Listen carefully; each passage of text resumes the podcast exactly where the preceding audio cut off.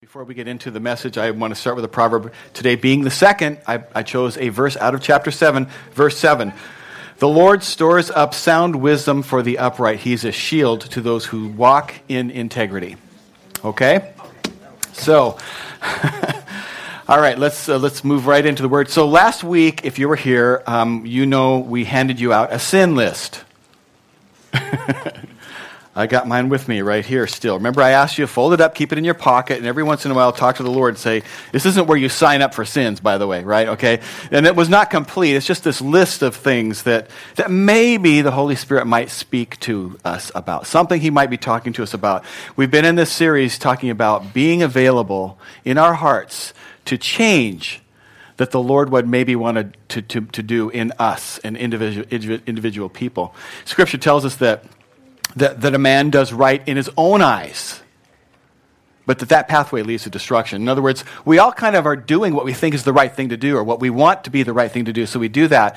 But sometimes, many times, maybe most times, maybe all the time, if we go on that pathway, the one of our own choosing, it leads to bad stuff. So um, we we, we basically look at that and say, you know what? So we need to change. But how do we change if what we do is what we think is right? We need the Holy Spirit's help. And that's what the list was about. And we're in the middle of this series. And so I hope that you've. Um, had some wonderful tender moments between you and the Holy Spirit this week, where um, the Holy Spirit maybe has whispered something into your heart about repentance. Repentance is the very, it's the way out of any ditch that you fall into look out there, speaking of falling into something, um, it's the first place, it's the place to start. It is always um, the very first step in any move forward you want to make with God. It starts with repentance. And that's a very Old Testament sounding word, and the picture that it conjures up is some guy with a hood and a sickle yelling, Repent or die! You know, and that's not what the word is talking about, and we're going to explore it a little bit more. So we provided that sin list, and. Um, the reason for that is not to hammer anybody down. In fact, Scripture says, There is therefore now no condemnation to those who are in Christ Jesus, who walk not according to the flesh, but according to the Spirit. So it's not about condemning anybody. It's just about saying, where, where are the areas that maybe the Lord would talk? Because sin leads to suffering. It just does. And when the Lord says to you, don't do something, He's telling you, don't hurt yourself. Don't, don't do that. And um, I watched Lisa. Lisa and I were helping somebody um, yesterday assemble cabinets for their house. You know, you buy cabinets. I have a real appreciation for mechanical engineers because how they figure out how to make things fit together and then go in that box. But you got to pound on stuff. And twice, how's your hand doing, honey? You have the she she hit her she hit her finger twice with a hammer with kind of a mallet. And I'm so immature. She'd hit herself and go, ow. And I would say, don't do that. That hurts. You know. I didn't do that, though. There was something smart that came over me. But, but that's what God is saying when He says sin. Don't do that. That hurts. You're hurting yourself. Though that's why we talk about sin. And the way forward um, with God is repentance. And today, our message, uh, the message is going to end with a, a, minute at the Lord's table. So I think. Um, you know, my goal, my prayer for where we're going today is that the Lord is going to speak to us individually and give us some clarity about some things in our own lives that, that the Lord would want to shape and, and to do that. So I, I want to open this with prayer about that topic. Would you just agree with me and let me pray over you? Lord, just immerse us, just, just like in those baptisms, with an ability to see the things that you see. So that, Lord, when you when you would talk to us, that our hearts would become tender and pliable in your fingers. Trusting you, Lord, to, to reshape us the way that you would want to do it, how you see fit. And Lord, I'm thinking of the, the word, your words in 2 Timothy, where you basically teach us that repentance is something that you grant to us. It's you, you, please grant repentance to us today, Lord. It's moving our hearts. I, I pray, Lord, that there's something of true repentance in matters that hinder us, Lord, would somehow take root, Lord, in, in ways that maybe we are hurting our marriage or hurting our family or our future. Lord, would you, would, you, would you give us and forgive us a tendency to always maybe see, you know, what our sister is doing or what our spouse is doing, and, and instead, Lord, to be able to focus upon our heart, our, uh, what's in me. And Lord, to be released from a tendency sometimes to blame the people around us and to focus in other words. Would you lift that kind of and, and help us uh, help us over, also overcome, Lord, a fear that if I repent somehow, it's like me showing my weaknesses and it's going to hurt me. Lord, just lift that, that silliness out of our soul. Because when we step forward towards you with repentance, I know that that's an advancement of your purposes for us and for our family and for our future. So do, Lord, what only you can do. Help us have faith to follow you and to lead you, to, to, to believe you in this in Jesus' name. Amen. Okay, so I want to take a quick um, review of last week because we talked about repentance last week, and um, repentance is the first step in all change. We talked about that, and and uh, if, anytime you're going to move forward with, with God, it always starts with repentance. And you know, I think one of the reasons that um, so many people aren't truly saved is because they took some fast formula, you know, quick approach to salvation. You know, hey, do you want Jesus? Yeah. Hey, do you want to go to heaven? Well, of course, who wouldn't? Well, okay, say, you know, re- repeat this prayer. Just say, Jesus, I love you. Come into my heart. Amen. And, you know, but there's no repentance. And repentance is, you know, where we turn from sin. We turn from what's in our own way. We turn from our own failures, and um, we turn from the breaking of God's laws as best we can. And, and Scripture teaches that there's no forgiveness of sins without repentance. Uh, 1 John 1, and if we confess our sins, he is faithful and just to forgive us all of all sins and cleanse us from all unrighteousness. It, it, and, and I think that a lot of people who would portend to be saved today are really not because there has never been any true repentance in their soul.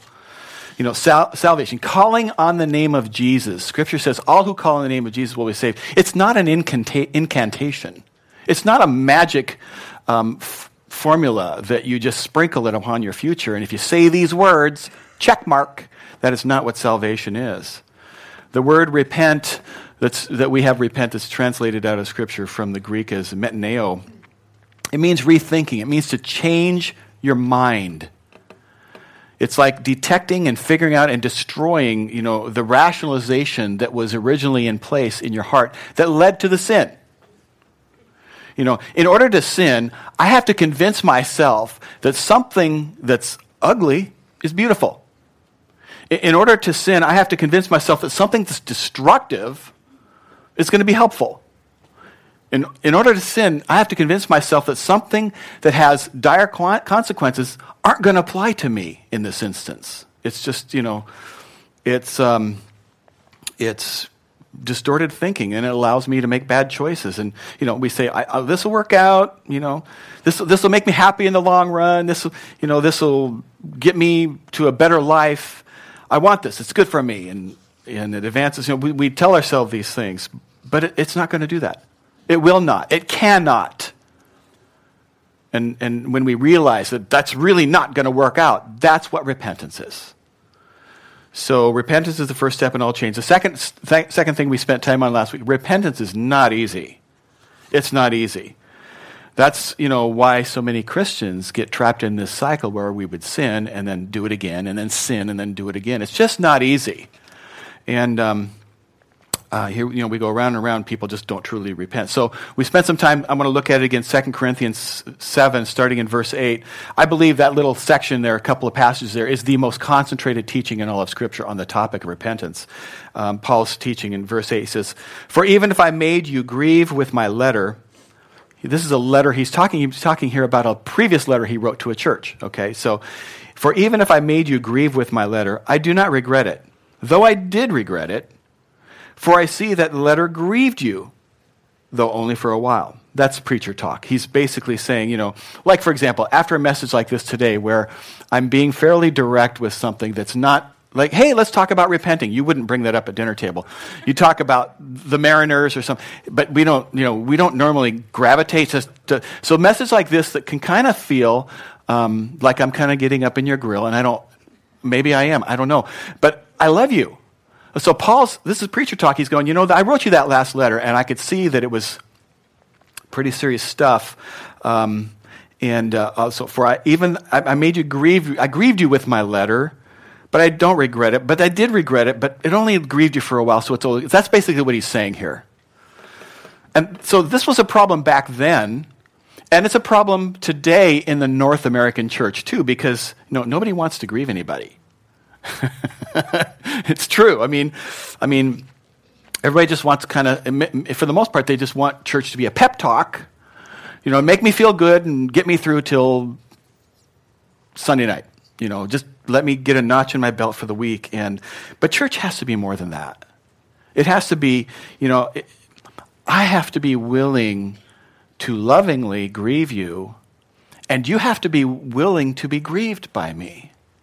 Because if we're going to get to a better place as sons and daughters of the King, we have to be willing to go to a deeper place. And many times to go to a deeper place, that means we're going to go to a little bit of a harder place. But if it's in love, it's okay. And I'm telling you what, you are being bathed in love here. I mean, I hope you feel that. I hope you understand that. Because I don't think any of you need to have another church check mark on your belt. Might make us feel better for the day, but it's not really help anybody. So Paul says, verse 9, As it is, I rejoice not because you were grieved, because that wasn't any fun, but because you were grieved into repenting. There's the goal. He's saying into repenting. For you felt a godly grief. Because there's different kinds of grief. For you felt a godly grief so that you suffered no loss through us. So it wasn't a waste of time. There was no foolish wasted here. It's worth the effort. Verse 10 For godly grief produces a repentance that leads to salvation without regret. There's so much going on there. Um, salvation, yes, but you know all of the subsequent decisions of life. You know, to be cleansed of all my unrighteousness and to be sanctified and changed into what the King wants to shape Terry into, or to be the man or woman that God wants us to be. You know, salvation without regret. Whereas worldly grief produces death. Do you see? There's a contra- contrast here between um, what he, call, he calls godly grief and worldly grief. We're going to talk about that a little bit. There's a difference. For see what earnestness this godly grief has produced in you, but also what eagerness to clear yourselves, what indignation, what fear, what longing, what zeal, what punishment. At every point you have proved yourselves innocent to the matter. So if we're going to go through the words here um, that Paul uses, he lays out some of the effects that we see of repentance. You know, and it's, a big problem, a big problem for, um, you know, in marriage or any relationships or friendships is that when we sin, you know, it, it violates that relationship. We have a tendency to hurt the people around us. And, and, and, you know, if I fail you and we're in a relationship, you're going to have this natural question comes up in your heart. You don't have to anybody teach you this. This is just something that happens in us. And, and, and so we th- say to ourselves, okay, you've hurt me. Um, I want to go forward in this relationship, but I have this question now. Can I trust you? Right? That's the question everybody wants to know. You've been hurt by somebody who you love and who loves you, and you want to go forward. Ouch, that hurt. I want to go forward, but can I trust you? And the way we, we want to find that answer, human nature, I think the Lord hardwired it. We want to look into their eyes and see are you really repentant? Have you had a change in your mind and in your heart? from what allowed you to do what you did that hurt me in the first place? Are you different? That's what repentance means, to change. That's an important question. And now I'm not going to spend a lot of time on that particular example today because this is not a message about is somebody else repentant. this is a message about are you repentant? And um, you can know. You can know if somebody else is repentant, and you can know whether you are repentant because there are some things that accompany being repentant. Okay? So we're going to talk about that. Here are a few things that we'll find in the text here. Um, six things that accompany genuine repentance. Okay? So the first one is this personal grief over sin. Personal grief. Is there some personal grief? Now, that word that we see in here um, that's translated as grief, lupeo, it gets used. Okay, here's my pastor nerd thing. You know, I want to start dissecting and do number counts. Okay, there's, it's used 26 times in the New Testament. Half of the times that it's used in the New Testament happen to hap, happen here in, in this pass, in, in, in this book, Second Corinthians. And then of those half, half of those are in this passage. So this is right here in this little passage. 25% of the entire description of, of the um, feelings that, that accompany genuine repentance are right here, packed in here. And this grief, this word grief, you know, this internal hurting, it, it literally means soul anguish. Okay? It's, it's what the disciples felt when Jesus announced to them as a group, I'm going to go and I'm going to be, I'm going to die a terrible death on the cross. When he explained that to them, they had this soul anguish. That's what grief means. Okay? Another example, there's another, if, if you're a student of the word, you know the, the parable of the rich young ruler and what must I do to be saved? And Jesus explained it to him, and he went away with soul anguish because he just couldn't let go of his stuff. Okay, so um, one is personal grief. The second one is um, repulsion towards sin. A person who has truly repented feels repulsion, feels repelled by what used to attract. Okay, there's some of it.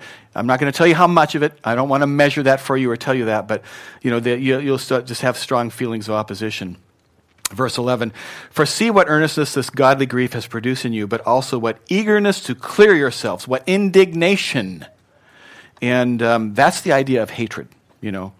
It used to rouse me but but now it repulses me. You know, it, it, used to engage me, but now it just you know it it makes me ticked off. I want to be out. I want anything to do with it. I used to have to have it, but now I kind of despise it. I just don't.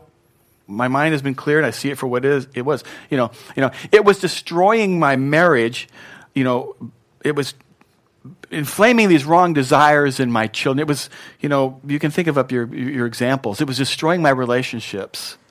And sin then is doing what sin does it eats, it's, it eats a pathway of death through our lives and destroys everything in its path. So there's uh, one, genuine repentance. There's grief over sin. Two, repulsion over sin. Number three, I'm going to move fa- fast through this. Restitution towards others. Number four, eagerness to clear yourselves. You know, this, this word repentance in the New King James, it's translated as the word vindication. In the NIV, they translate it as readiness to see justice done. It's this energetic pursuit to, um, you know, to fix the fallout from the sin.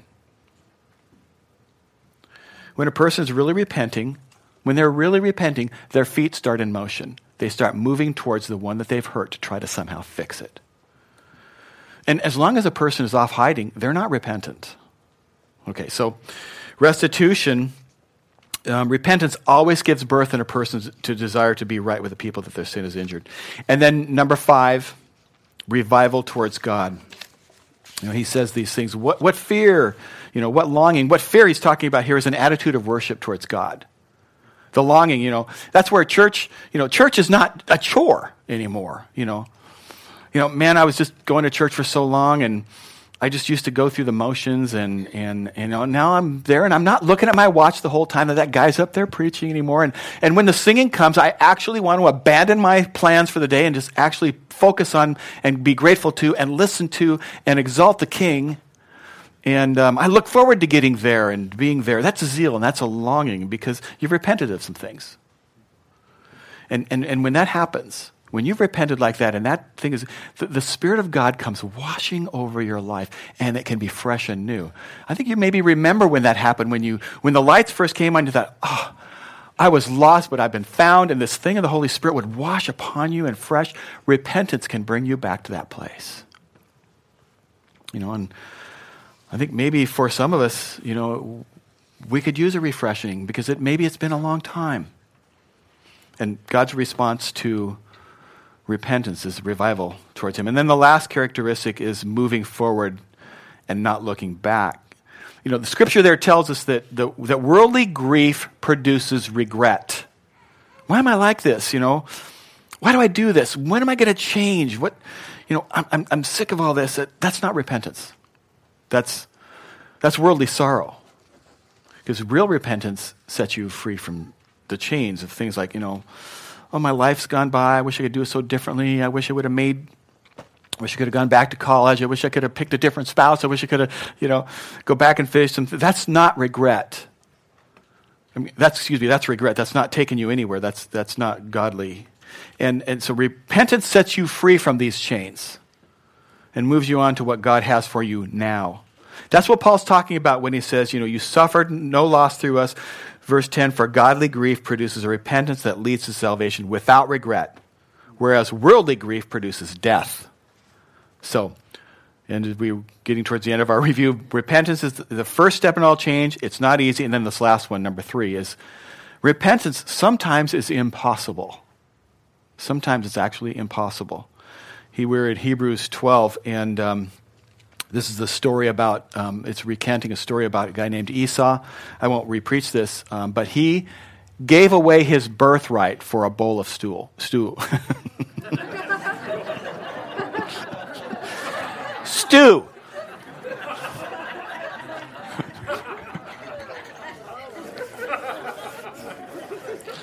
okay. You can read about that um, in Hebrews 12. But, but he gave away something really, really spiritual and precious just because he wanted to satisfy his tummy for a moment. And, um, okay, so Hebrews 12, 17. For you know that afterward, when Esau desired to inherit the blessing, it's always afterward, isn't it? You know, it's, it's always afterward. Afterward, when he desired to inherit the blessing, he was rejected. Now, those are some very scary words landing here in the New Testament. First Corinthians 9 uses that same word and translates it as disqualified. Same word is translated in Romans 1. It says reprobate. It means spurn, abhor, cast away. He was rejected. And you can come to a place sometimes where it's impossible to repent. You can come to the place where God won't strive with you anymore, Scripture says. For he found no chance to repent, though he sought it with tears. He wanted to repent, and it was too late. It's kind of scary. If you're, if you're someone who comes to church, um, maybe you've been coming to church, maybe you're, you know, you're, you're young and you come, and maybe you've been coming here for decades, and you just kind of endure the house of the Lord, or you've only come because someone has kind of drug you in and they would make your life more difficult for you if you didn't come. So you come to s- prevent that. And so you get dragged here and you're just really not engaging with the king and um, you're doing instead, you're doing your own thing in life, you know. And you think to yourself, I'm going to I'll, I'll, get right with God when I'm good and ready. I, am I'm, I'm doing my thing right now. I'm going to sort my life out someday. And if I have to, I'll cry out at the very end. I'm just going to do my own thing. That's really, really about as dangerous an attitude as you can possibly have. Jesus taught, and, and these are the words of Jesus, that no one comes to me unless the Spirit draws him. Unless the Spirit of God draws you, you can't move towards God. And for people who think, well, I'm just going to get to God when I'm good and ready. The problem is, you will get to a place where you don't care. You'll get to a place where you couldn't care, where it's nothing to you anymore. And when that happens, when that is in, in your heart, that will, sh- that will be the place that shows you that the Lord has stopped striving with you. It's so scary. Psalm 103, that's 103.9, he says, he will not always strive with us, nor will he keep his anger forever. That's why Paul quoted a psalmist from when he in Hebrews 3 where he said, "Today if you hear his voice, do not harden your heart." And that's a great warning because if God can still stir something in your heart, if you still care, if if these matters are of interest to you, that's a really good sign. That's a really good sign. But if you're, you know, sitting there thinking, you know, when is Pastor Terry just going to shut up? you know, I got to get out of here. If in your heart you're thinking, this is worthless to me, that's a really bad sign. Repentance isn't, isn't easy, sometimes it's impossible. So it leads us to the question for today is how do I repent? How do I do it? Okay, so we're going to be in Luke chapter 15, which is the prodigal son. By, which, by, by the way, time out. I I'm, I'm so grateful that you're back today, Kyle. it's, a, it's a prodigal son joke. Okay, so um, as you know, Pastor Kyle um, was uh, on our team here, on one of our pastors, and Jill, good to see you too, sweetie. And we've missed you too. And we know the Lord um, is doing great things in your life. And so our typical worship is led by um, somewhere within the Williams clan. Uh, Pastor Eric Williams and his son Alec Williams, both who lead worship here, are at a wedding in Royal City, wherever that is. But it's not here. So, um, so uh, we got the blessing of having Kyle join us again and lead. You did a great job, by the way. I was just, I, I miss you again all over. You've opened up the wound So since, so since we're going to talk about the prodigal son, you pay attention to this. is, he is the furthest thing from a prodigal son. He's just as someone who's gone away, and it's good to see you back, both of you. Again today, we love you, and we're praying for you, and we believe in you both, and and um, it's just really good to have you lead up front. Thanks for being here. So anyway, today, um, prodigal son, uh, we're going to be in Luke chapter 15. And this is a story about a guy who was a young man, in his teens probably, and um, this is a story that's being told by Jesus. So, picking up in verse 11, and, and, and Jesus said, There was a man who had two sons, and the younger of them said to his father, Father, give me the share of property that's coming to me. I'm tired of living here. I don't like you. I don't like this place. I don't like your rules. Just, I want what's mine, and I'm out of here. That's what this guy is saying. And so his father divided his property between them. Not many days later, the younger son gathered all he had and took a journey into a far country, and there he squandered his property in reckless living. Now, there's so much in that paragraph that it doesn't say. If you're a parent and you've had a child say, I'm out of here, and they're gone and you don't know what's going on in their lives, you know, you think of the dark places that he had to have gone to and the awful things that he had to have seen and, and, um, and experienced. Verse 14, and when he had spent everything, it always comes to that. When he had spent everything, a severe famine arose in that country, and he began to be in need. So he went and hired himself out to one of the citizens of that country, who sent him into the fields to feed the pigs. Now, it's hard for us to really understand here how hard this was on this guy, um, because in their culture, this is about as low as it gets. They were unclean, spiritually, ceremonially unclean, if they even touched a pig, and he's out there feeding them. I mean, I like bacon. Too much. but okay, so he's he has dropped the, the floor has opened up and he's dropped as deep as he can go. He's not in a good shape here. Verse 16, and he was longing to be fed with the pods. He wanted to eat the pig food that the pigs ate, and no one gave him anything. That's something worth underlining in your Bible. No one gave him anything. That doesn't mean that people hated him. That means that the Lord had squeezed into a place where the Lord was preventing him from getting outside help. And the Lord does that sometimes, if that's what it takes to get to a heart to the parents of prodigal children, this has got to be one of the most painful things that any parent can come to. Where, you know, the parent has to think, you know, we're not going to give him anything now. We're not going to give her anything now. You know, we, we, would, if we did that, we would be protecting them from the con. We would be harming the Lord's ability to put the weight upon them of their own bad choices. And, and, and for a parent to look at that and to know that they have to let their child go to ruins, those are dark nights for a parent. I mean, I've read this story so many times, and I used to think, oh, there's so many. I love the celebration at the end, and the more times I read it, the more times I think that the father was the hero of the story. Because he didn't do something which made him really the hero. And it was really, really hard. Uh, because I don't think this man would have ever turned around the way he's about to in the story if, if dad had said, hey, hey, hey, I know you're out of here, but send me a postcard. If you need anything, I'm there for you. I'll send it to you. I think if dad had done that, you know, just only because his father wouldn't be able to live with seeing his son suffer. But our Heavenly Father isn't like that. So no one gave him anything. Verse 17, but it says, But when he came to himself, I'm going to stop right there for a minute. I want to pray for parents in case you have a prodigal. I hadn't planned this, but I think let's just pray uh, for each other. God, um, it is a hard thing as a parent to pour life into a child and to make mistakes along the way. But lord we love our kids and there comes a place where they are they make their own determinations in life and it's hard to watch them make decisions that will hurt them.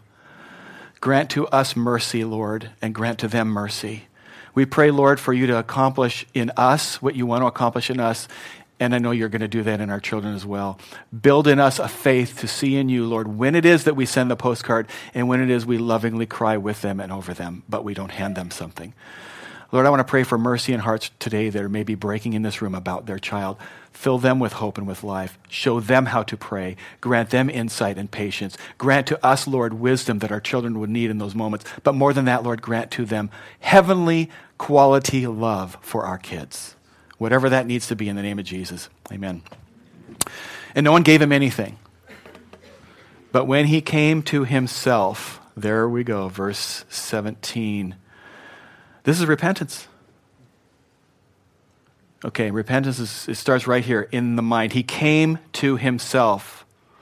I think, you know, some, maybe some of us have been living so far from God, you know, life has become twisted. We've been making awful choices. If other people in this room maybe could see where you've been this week or what you've seen this week, you, you would look at that and be so ashamed. If that's you, you need to repent. You need to let the love of God put a light into your soul and help you make that change. And the first thing is, he came to himself. This guy had been feeding pigs, thinking, I, I want to eat their food. And suddenly he's like, thinking, I don't want this for my life. This is, I, I don't want to go here. I don't want to be this person. What am I doing? What am I thinking? How, how did I get here? I, I never thought I'd be here. I don't want to end up like this. And there's this reality moment that comes where the you know the mirage of pleasure dissolves into this this reality of ruin and for him it happened as he was feeding the pigs what's it going to be for you verse 17 and he came to himself and he said how many of my father's hired servants have more than enough bread? This is crazy. This is, I'm in a hole. But, but I perish here with hunger. I will arise and go to my father, and I'll say to him, Father, I've sinned against heaven and before you. And here it is I'm no longer worthy to be called your son. You know, he was so big. Hey, give me what's mine. I'm out of here. And now he's like, you know, I don't even deserve to be a part of this family. I, I, I don't even deserve to be treated like a son. Treat me, he says, treat me as one of your hired servants. I'll just sleep in the barn. You know, I'll just be your slave. You'll sleep in the barn? You know, before the house wasn't even good enough for you. Yeah, but I've changed. I'm not that person.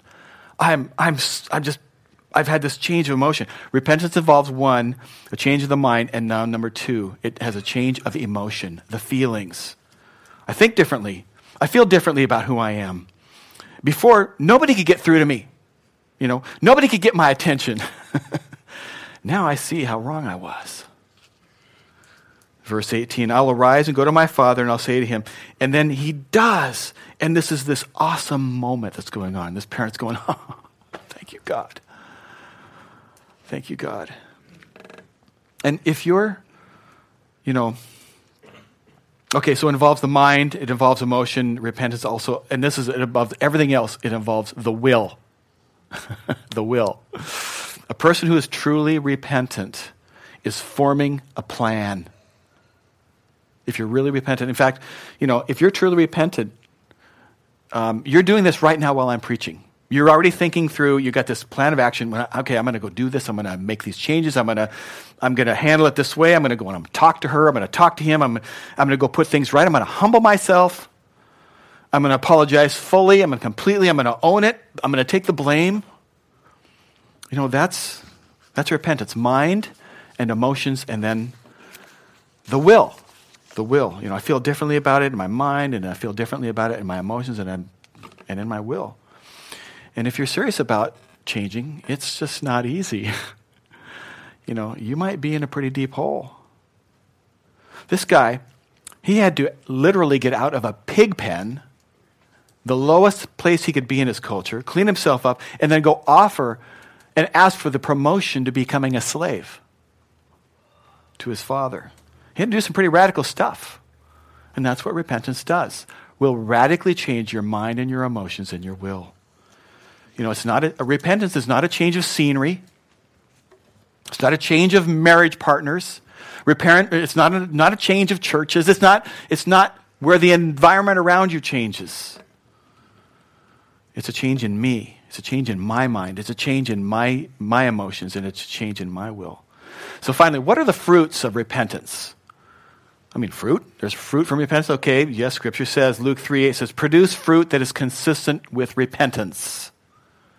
In other words, when repentance is happening on the inside, you know, when the root is healthy, there's going to be some fruit. You'll be able to tell whether a person has repented. Or you'll be able to tell whether you've repented. So there are some actions that will show up because of true repentance. If a person is truly repentant, there are actions that will follow.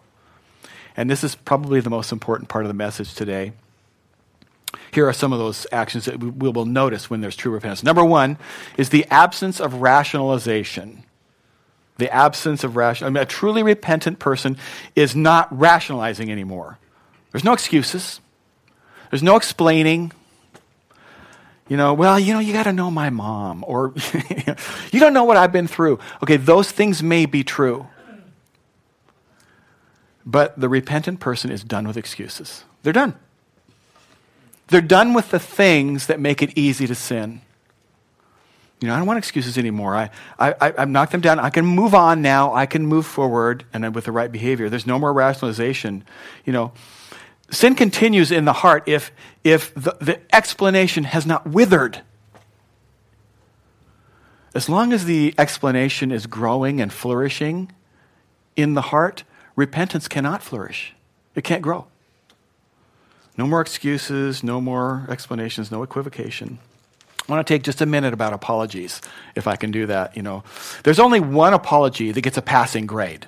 Okay, only one. That's it. I'm sorry. I was wrong. I have no excuses. Please forgive me. That's it. Nothing else. I'm sorry. I was wrong. I have no excuse for this. Please forgive me. That, that's it. Here are some failing apologies. okay? All right. Other, every, other, every other apology than that one are pathetic. Pathetic. Everybody say the word pathetic. Pathetic. Say it like you mean it. Pathetic. Okay. All right. So I'm going to give you some examples of some pathetic apologies. Okay. Here's one. If I hurt you, I'm sorry. Path- come on. Pathetic. If I hurt you. If. Weren't you, where were you a minute ago in this room when I told you that you hurt me? If. There's no if. There's only a when. Right? Don't ask if. That's pathetic. All if, if, if, uh, pathetic. Here's another one.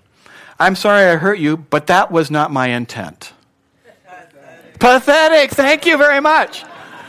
Okay, that, that apology, way to go. It is pathetic. That apology, here's what that apology is like. Listen, I'm sorry that I hurt you, but I want you to notice how noble I am. I didn't mean to hurt you. Notice my nobility. I'm sorry I hurt you, but I'm really noble. I didn't mean to. Pathetic. That's a pathetic apology. I'm sorry I hurt you. That was not my intent. That's a world away from true repentance. And I, here's, here's the one that, that can be the worst. I'm sorry that you got hurt. Translation I'm sorry that you're so lame and you're so weak that my itty bitty, minor, little, tiny, tiny problem hurt you. You weak, pathetic person. That is a pathetic apology. I'm sorry that you got hurt. There's only one apology to reflect a truly repentant heart. And that means there's only one apology that God can really use to rebuild your relationship. I'm sorry. It's by fault. I don't have any excuse. Please forgive me. And that sincere, if it's sincere, it's not an incantation. I'm not here to teach you incantations, right? I'm not here to teach you a magic formula. But that, if it's sincerely held when you say that, that will ignite something that restores your relationship. You'll see it, you'll feel it, you can taste it. Okay, so absence of rationalization. The second fruit will be genuine sorrow. Genuine sorrow. You know, whether there's tears or no tears, as long as there's sorrow. Esau, he had tears, but he was unrepentant. So, you know, genuine, heartfelt sorrow. Number three, open confession of sin. People who are not repentant, they hide it and they cover it. Now, I'm not saying you broadcast it to the world, but there's an appropriate audience for your repentance. And it depends on your circumstances. If you're the person repenting, you may not be the best judge of who the audience is. So be careful. And if you're not sure, you need to go to someone you trust that's godly and mature to help you figure that out.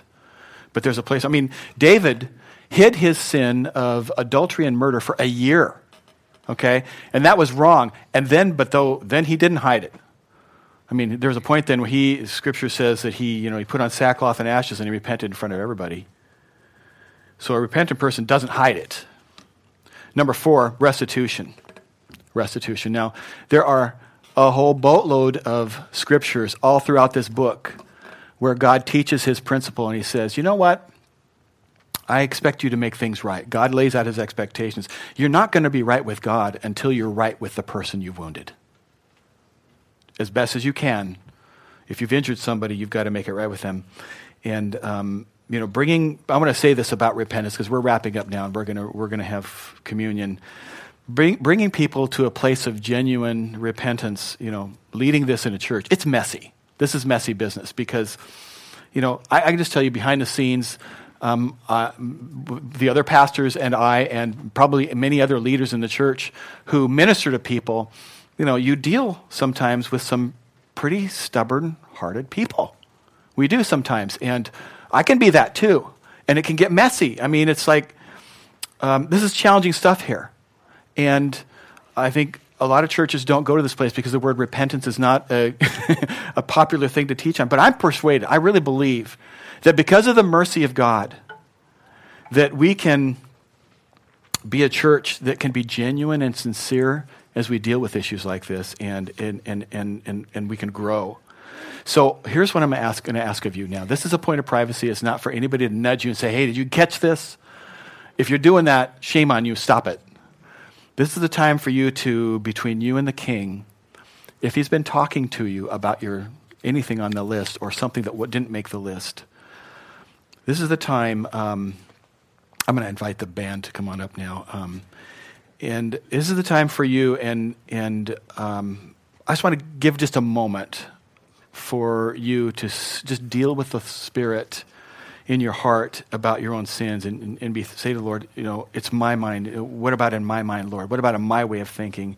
That's not where I want to go. And as you're now allowing the Lord to start something that's fresh in you about reshaping your heart and your emotions and your will, there will start to form in you also a plan of action, something that you can do to get to the place that God can use to shape you and to restore what needs to be restored.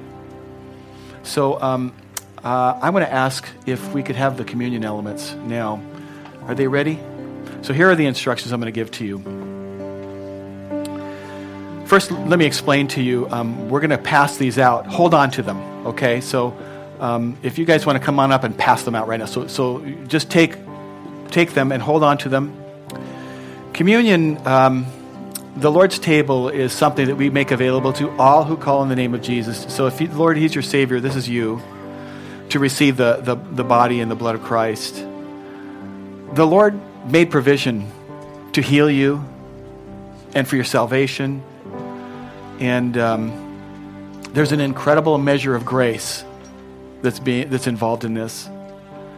And um, we're going to go through a song just briefly one time.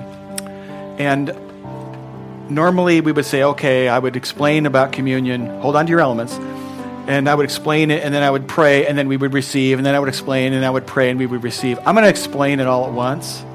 And then I'm going to ask you, while you're still seated, as we go through this song, it's only going to be for a minute or so, that you decide when the time is right. Then you just go ahead and thank the Lord privately, quietly, and receive on your own. And what you hold in your hands, and I, you know what? I need something too. When they get, when you get done with the room, you know, if you could get me a cup and a bread. Um, the bread is representative of the Lord's broken body. Just before Jesus went to the cross. Thank you. Thanks so much. Just before he went to the cross, um, he got together his disciples, and he basically, it was his last staff meeting. What would you talk to your close confidants and friends if you knew you were going away forever? Thanks, darling. I don't call every woman darling, but I call my wife darling. Thanks, honey. Um, if you're a guest, I don't want you to think I'm hitting on some woman in the church. I am hitting on my wife. It's okay to do that. you know, I say stuff and they laugh because you roll your eyes. I don't blame you. oh, look at that laser stare. You can't win no matter what you do. Okay, move on, Terry. So, um, I love my wife. But I'm real distractible, can you tell? So he got his staff together, and what would you tell them if it was your last chance? You're going to go and be put to death, and you know it. His message with them was this Look, I'm laying down my body now. It's going to be broken. I'm doing it because I love people. I'm going to pay the price. I'm the place where all healing comes from. I'm the place where the heavens and the earth were created. I'm going to lay my body down and be broken for you. And then he said, The cup is representative of my blood. And that's not meant to be cannibalistic. None of this is. It's symbolic. Scripture teaches that without the shedding of blood, there can be no remission of sins. And Jesus is saying, I'm the perfect sacrifice. I've never sinned. And I freely give my life as a sacrifice for every person who's broken. And we're all broken. He says, for every person who's broken, they don't even know they're broken. And I love them so much, I'm doing this. Although this is just grape juice, it's representative of the broken body of Jesus and salvation. That's what this is representative of, and a lot more. And so we invite you when, um, when you come to that moment to say, okay, thank you, Jesus. That's all it takes. Thank you, Jesus, and receive. That's all. It's not a religious act, it's a relational act. And I encourage you to be relational with your Savior just at some moment in the next couple of, couple of verses of the song.